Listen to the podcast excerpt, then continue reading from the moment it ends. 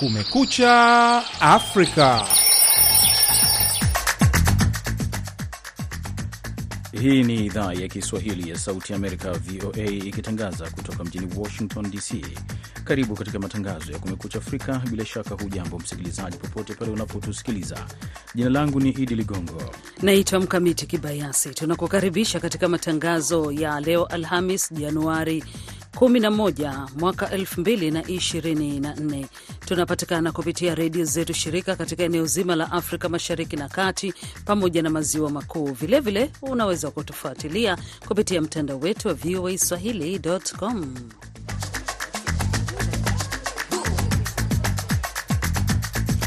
Gavana wa zamani wa New Jersey Chris Christie amejitoa kugombania uraisi kwa chama cha Republican. Hii ina maana gani?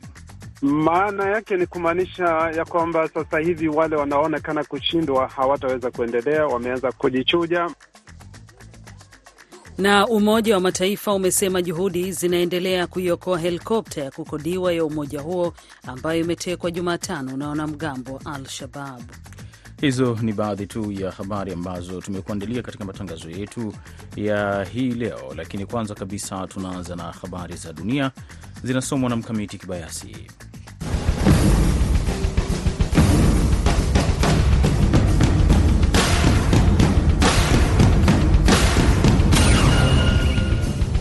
Ushirikiano wa kijeshi wa Russia na Korea Kaskazini ili kuendeleza vita vyake nchini Ukraine unaleta shutuma za kimataifa ikiwemo katika Baraza la Usalama la Umoja wa Mataifa ambako Russia ni mwanachama wa kudumu.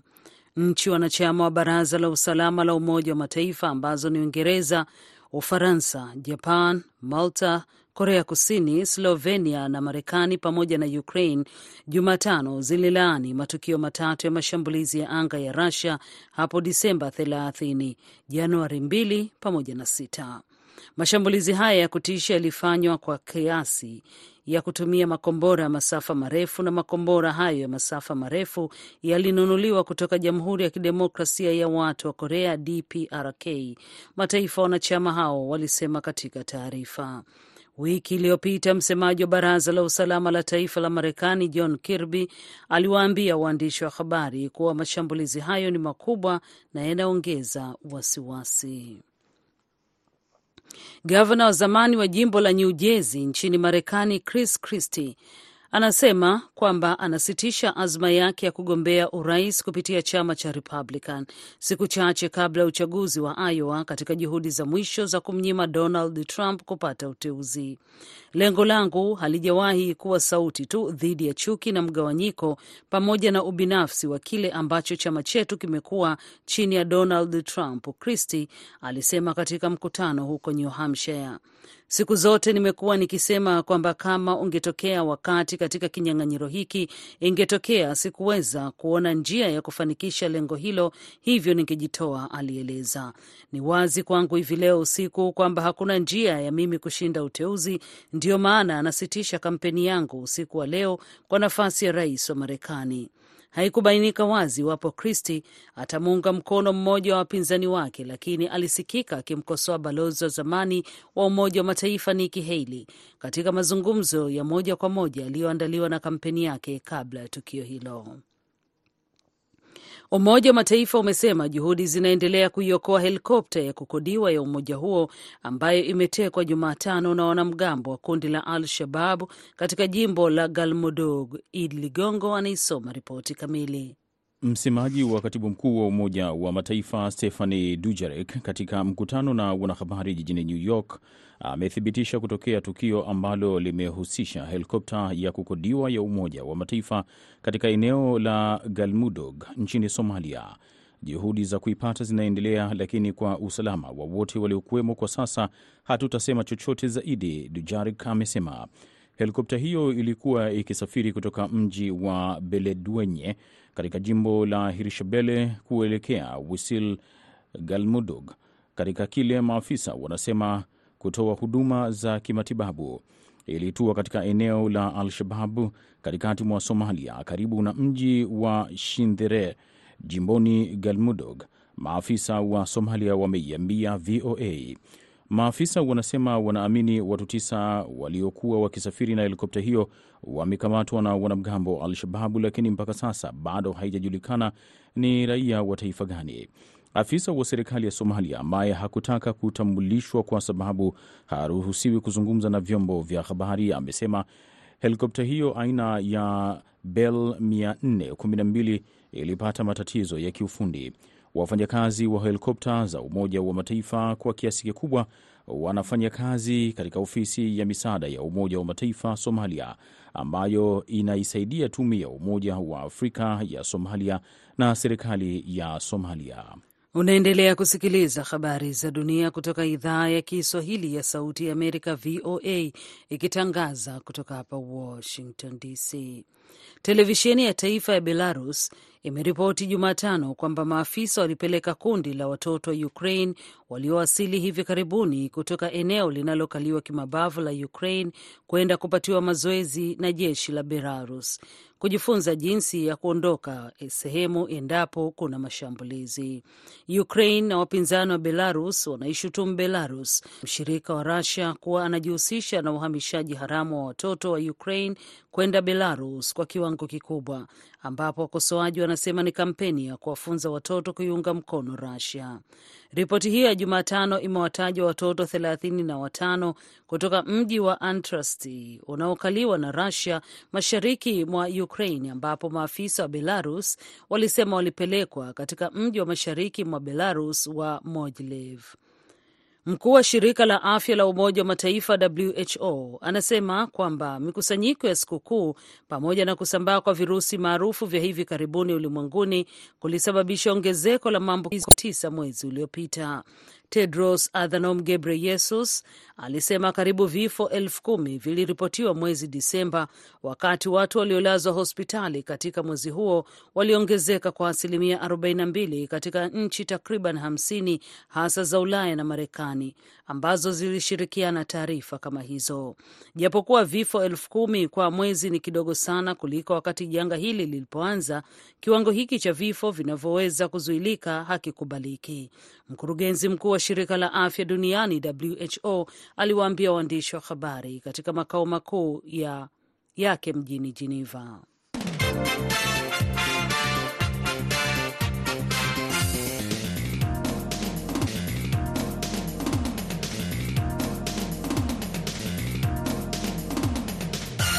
Unasikiliza Kumekucha Afrika ya idhaa ya Kiswahili ya Sauti Amerika ikitangaza kutoka Washington DC. Na kama mlivyosikia katika habari za dunia, gavana wa zamani wa New Jersey Chris Christie amejitoa kugombania urais kwa chama cha Republican. Mgombea huyo ambaye alikuwa mkosoaji mkubwa wa kinara wa mbio hizo kwa Republican, rais wa zamani Donald Trump hakuweka bayana mgombea anayemuunga mkono. Nimezungumza na Dr Timothy Sadera na kwanza ni katika kujua hii ina maana gani katika mbio za uchaguzi wa Marekani.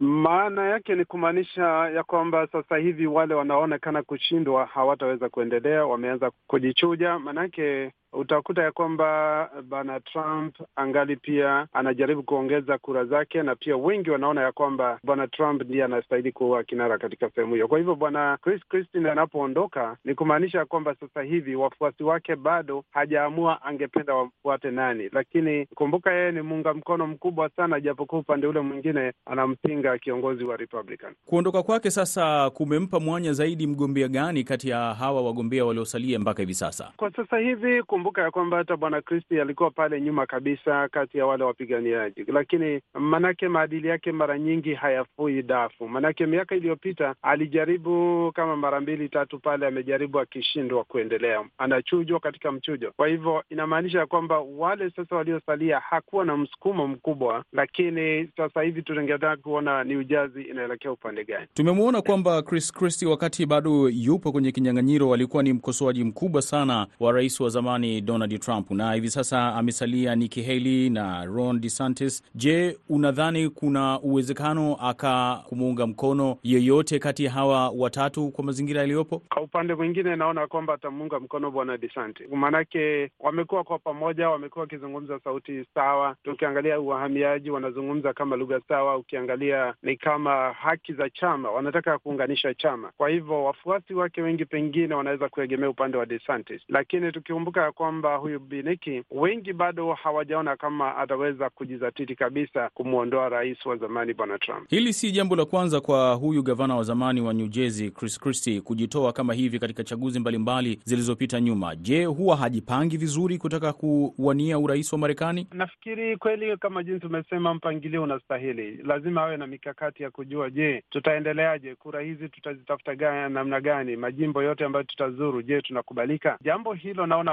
wakati mwingi Chris Christie huwa ana linampungukia kabisa lakini na uhakika ya kwamba pengine miaka inayokuja utakuwa ni wakati ambapo anastahili pia kupata zile kura ambazo zitamsaidia kuweza kung'ang'ania urais. Kwa namna gani timu ya Donald Trump inaweza ikawa imefurahia jambo hili? Kwa upande ule mwingine ndiyo ama hapana, lakini kwa upande wake, kwa sababu kura zake ni chache, kwa hivyo zikiwa ni chache, bwana Trump angali anafurahia ya kwamba ana uhakika ya kwamba ni yeye sasa atakayesimamia chama cha Republican. Ni Daktari Timothy Sadera akizungumza na Kumekucha Afrika kutokea Atlanta, Georgia.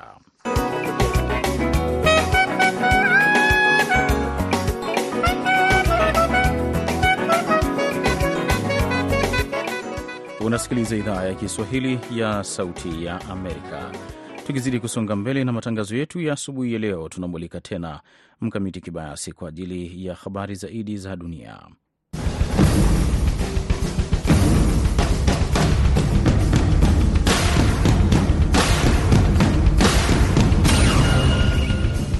Wahamiaji wawili wamefariki na wengine thelathini kuokolewa nchini Ugiriki siku ya Jumatano baada ya boti kugonga katika miamba kutokana na upepo mkali katika kisiwa cha Lesbos, mamlaka za eneo hilo zimeeleza. Ajali hiyo ilitokea karibu na mji wa mapumziko wa Themi, mashariki mwa kisiwa hicho unaopakana kwa karibu na pwani ya Uturuki.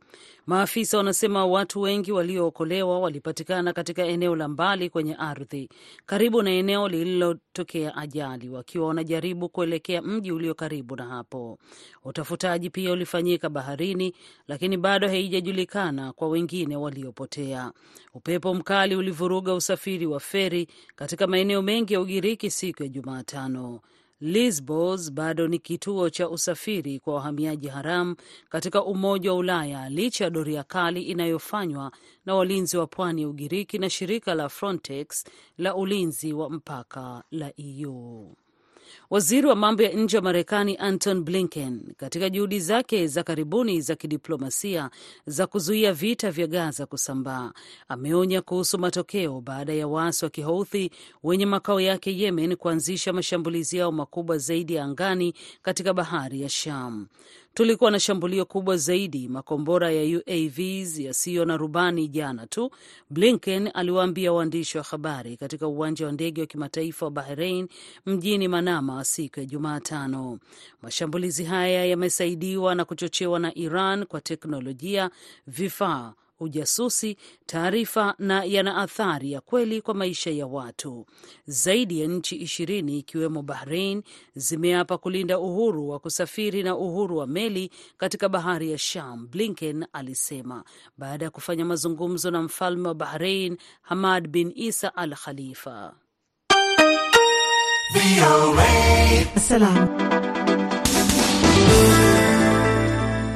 Nam, tukisonga mbele asubuhi ya leo ni kwamba licha ya uhaba wa chakula unaoendelea, serikali ya Malawi mwezi uliopita ilipiga marufuku uagizaji wa mahindi ambayo hayajasagwa kutoka Kenya na Tanzania kwa hofu ya kuenea ugonjwa wa necrosis wa mahindi au MLN.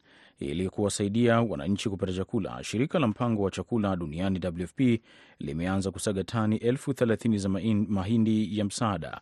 Serikali inasema shehena ya kwanza ya nafaka iliyosagwa inatarajiwa kufika wiki ijayo. Lamik Masina anaripoti kutoka Blantyre na Mkamiti Kibayasi anayesoma ripoti kamili. Cha kushangaza, mahindi ambayo WFP ilinunua na kuyasaga yanatoka Tanzania. mahindi hayo yalishikiliwa wiki iliyopita na kusubiri wataalam ili kuyapima kama yana ugonjwa. Hata hivyo, mkurugenzi wa WFP wa Malawi Paul Turnbull aliviambia vyombo vya habari vya ndani kuwa kutokana na muda ilikubaliwa kutofanyika vipimo vyovyote na badala yake WFP itayasaga mahindi hayo na kuingiza unga nchini Malawi. Charles Kalemba ni kamishna wa idara ya masuala ya kukabiliana na maafa nchini Malawi. Ameliambia shirika la utangazaji la serikali siku ya Jumanne kwamba kuagiza unga ni salama. We are getting, uh, maize flour from... Tunapata unga wa mahindi kutoka Tanzania kwa sababu wizara ya kilimo haikusema hatuwezi kupata unga. Mahindi ambayo yanaweza kupandwa ndiyo yenye tatizo, lakini kupata unga kamili wa mahindi ni sawa. uh. Wizara ya kilimo imesema ugonjwa wa mahindi unahofiwa hauna tiba na unaweza kusababisha hasara ya asilimia mia moja ya mavuno. Ronald Chilumpa ni mtaalamu wa ulinzi wa mazao wa Malawi. Ameiambia VOA kuwa hatarajii Malawi kupiga marufuku mahindi kutoka Tanzania. Ugonjwa wa mahindi umekuwepo Afrika Mashariki toka 2012. Malawi imekuwa katika hali ya tahadhari kuhusu uwezekano wa kuwepo kwa ugonjwa huo. Ninaamini kuwa haya ni masuala ya kisayansi ambayo yanaweza kujadiliwa kisayansi na kufikia makubaliano. Serikali ya Malawi inakadiria kuwa watu milioni 4.4, takriban robo ya wakazi wa Malawi, watakabiliwa na uhaba wa chakula katika kipindi cha miezi mitatu ijayo. Uhaba wa chakula unatokana na athari za kimbunga Fredi ambacho kilisomba maelfu ya hekta za mazao karibu mwaka mmoja uliopita. Takwimu za serikali zinaonyesha kuwa akiba ya mahindi katika hifadhi ya kimkakati ya kitaifa imeshuka hadi tani elfu sitini na nane kutoka tani laki moja chini ya mahindi ya kukabiliana na njaa katika taifa hilo la kusini mwa Afrika. Mkurugenzi wa WFP wa kanda ya kusini mwa Afrika Mengesteb Haile alikutana na rais wa Malawi Lazarus Chakwera siku ya Jumanne. Aliwaambia waandishi wa habari kuwa nchi nyingine kadhaa za Afrika pia zinakabiliwa na hali ya njaa. Wakati huo serikali ya Malawi imetangaza kuagiza mahindi kutoka nchini Afrika Kusini. Badass.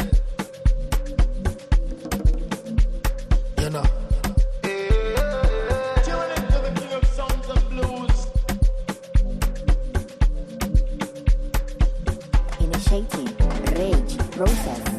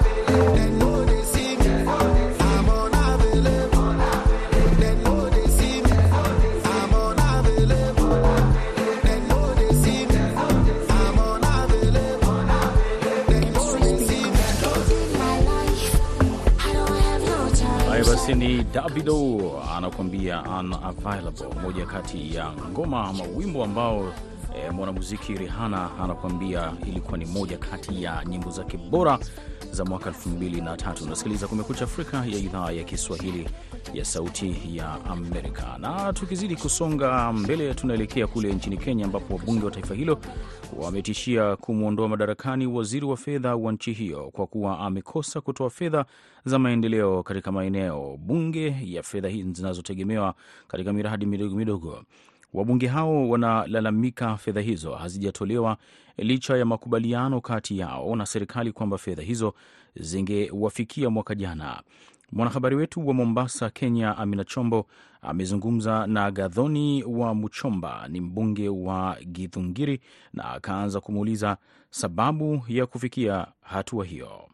Pesa ya CDF inaitwa National Government uh, Constituency Development Fund. Ni pesa ambayo wajumbe wanaitegemea sana sana kuendeleza maendeleo, haswa katika sekta ya elimu na security. Kama mnavyoelewa ya kwamba cost of living imeenda juu sana katika nchi yetu, na Januari kama kawaida ni mwezi wa wazazi kupeleka watoto ja, eh, shule. Ile pesa tunapewa ya CDF ni pesa ambayo inasaidia sana. Sasa hivi kuna vuta ni kuvute kule bunge la taifa la Kenya kati ya bunge na ministry ya treasury, kwa sababu minister ambaye anasimamia hiyo shirika ameahidia wajumbe ya kwamba pesa ya CDF ingekuwa imetufikia mwezi wa kumi na moja ili tukienda sikukuu, kila mjumbe akienda recess, tuwe tunapanga vile tutasimamia miradi ya mashule. Mpaka saa hii mimi kama mjumbe wa Githunguri sijapata hiyo pesa. Kwa hivyo sisi wajumbe tumekasirika, kwa sababu tunaona ni kama huyu waziri wa fedha anachezea. Kwa hiyo sasa hivi hatua ni gani? Siwezi sema hatua ni gani, kwa sababu hiyo ni siri yetu sisi kama wajumbe, lakini tutakuwa na jambo ambalo tutafanya kama hatutakuwa tumepokea hizo pesa, na hizo pesa sio zetu, ni pesa za wananchi ambao wanatuchagua, wale ambao tunasimamia katika bunge la taifa, na ni haki yao kupata hiyo pesa, kwa sababu hiyo pesa ni, ni ile wanatoa tu katika zile taxes ambazo wana, wana, wanatozwa na serikali. Kunao uh, wachanganuzi ambao walikuwa wanasema kwamba labda wakati umefika mukawa na fikra tofauti katika hali ambayo fedha hizi za CDF zitakuwa zinatumika. Unajua, ukisema kidijitali, na mimi nimesimamia constituency ambayo iko mashambani. Sasa sielewi dijitali itasaidia watu wangu vipi. Kwa hivyo sasa, hiyo maneno lazima tugojee kwanza, kila eneo la bunge lifike pahali Nairobi iko. Ikifika pahali tumetoshana kidijitali na kiteknolojia, basi tutaongea lugha moja, lakini saa hii kwangu bado mimi sijafika hapo. Kama msimamizi wa Gidunguri. Gidunguri bado tuko mashambani. Na je, unaridhika na jinsi ambavyo mfumo wa ugavi wa fedha hizi unafanyika? Kwa sababu kuna wakati wengine walikuwa wakilalamika kwamba kama wewe ni eneo lako ni la mashambani, aa, ambapo tuseme vijijini, pengine mahitaji yako ni tofauti na mtu ambaye na mbunge ambaye yuko Mombasa. Kabisa, mimi lazima ni nisukume nipate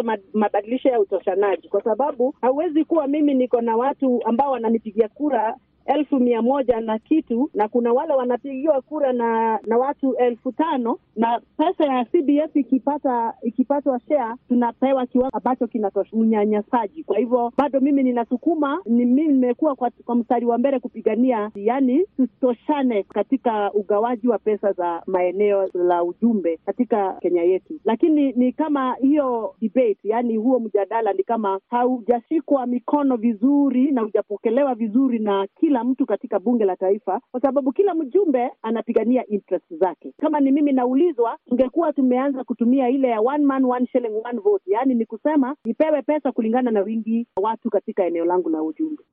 Ni mwenzangu huyo Amina Chombo akizungumza na Gadhoni wa Muchomba eh, kutokea nchini Kenya. Na kabla ya kukamilisha matangazo yetu, tunamwalika hivi sasa Mkamiti Kibayasi kwa ajili ya kukusomea muhtasari wa habari.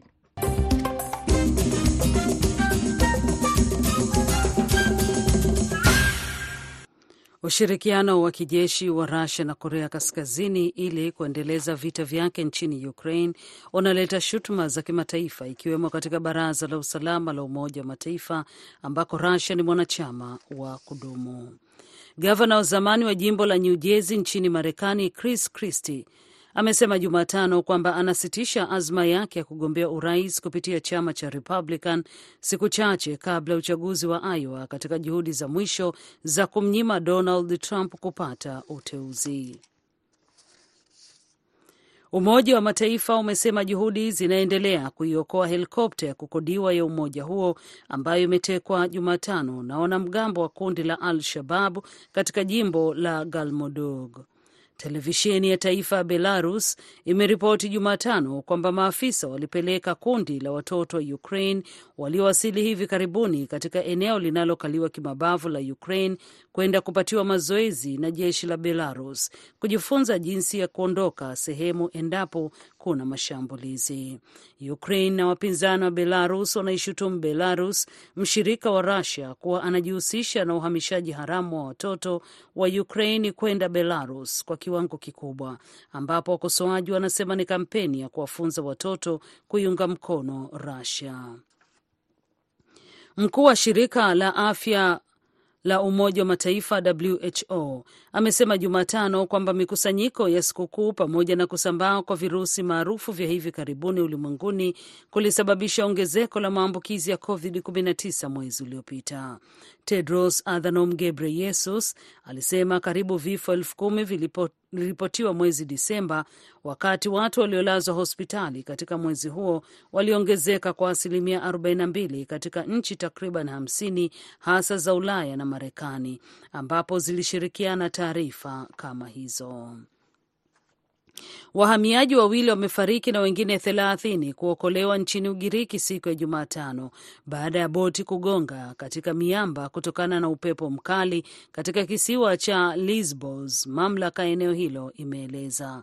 Ajali hiyo ilitokea karibu na mji wa mapumziko wa Themi, mashariki mwa kisiwa hicho unaopakana kwa karibu na pwani ya Uturuki. Waziri wa mambo ya nje wa Marekani Anton Blinken katika juhudi zake za hivi karibuni za kidiplomasia za kuzuia vita vya Gaza kusambaa, ameonya kuhusu matokeo baada ya waasi wa Kihouthi wenye makao yake Yemen kuanzisha mashambulizi yao makubwa ya angani katika bahari ya Sham. Na hapa ndo tunakamilisha matangazo ya Kumekucha Afrika kutoka idhaa ya Kiswahili ya Sauti ya Amerika. Kwa niaba ya wote waliofanikisha matangazo haya, mwongozaji Dadi Balawe, nimeshirikiana na mwenzangu Mkamiti Kibayasi. Mimi jina langu ni Idi Ligongo. Shukran kwa kuwa nami.